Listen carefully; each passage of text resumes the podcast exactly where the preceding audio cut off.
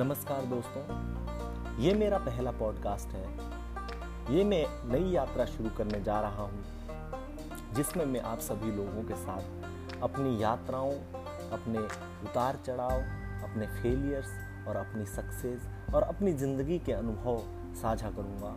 उम्मीद करता हूँ कि इन सभी चीज़ों से कुछ ना कुछ सीखने को ज़रूर मिलेगा।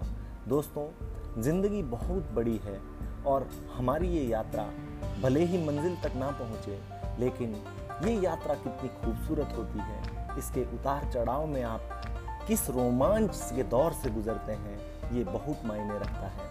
तो दोस्तों, उम्मीद करता हूँ कि मेरी इस यात्रा में आप सभी लोगों का सहयोग रहेगा। देखते हैं यह यात्रा कैसे रहती है। धन्यवाद दोस्तों।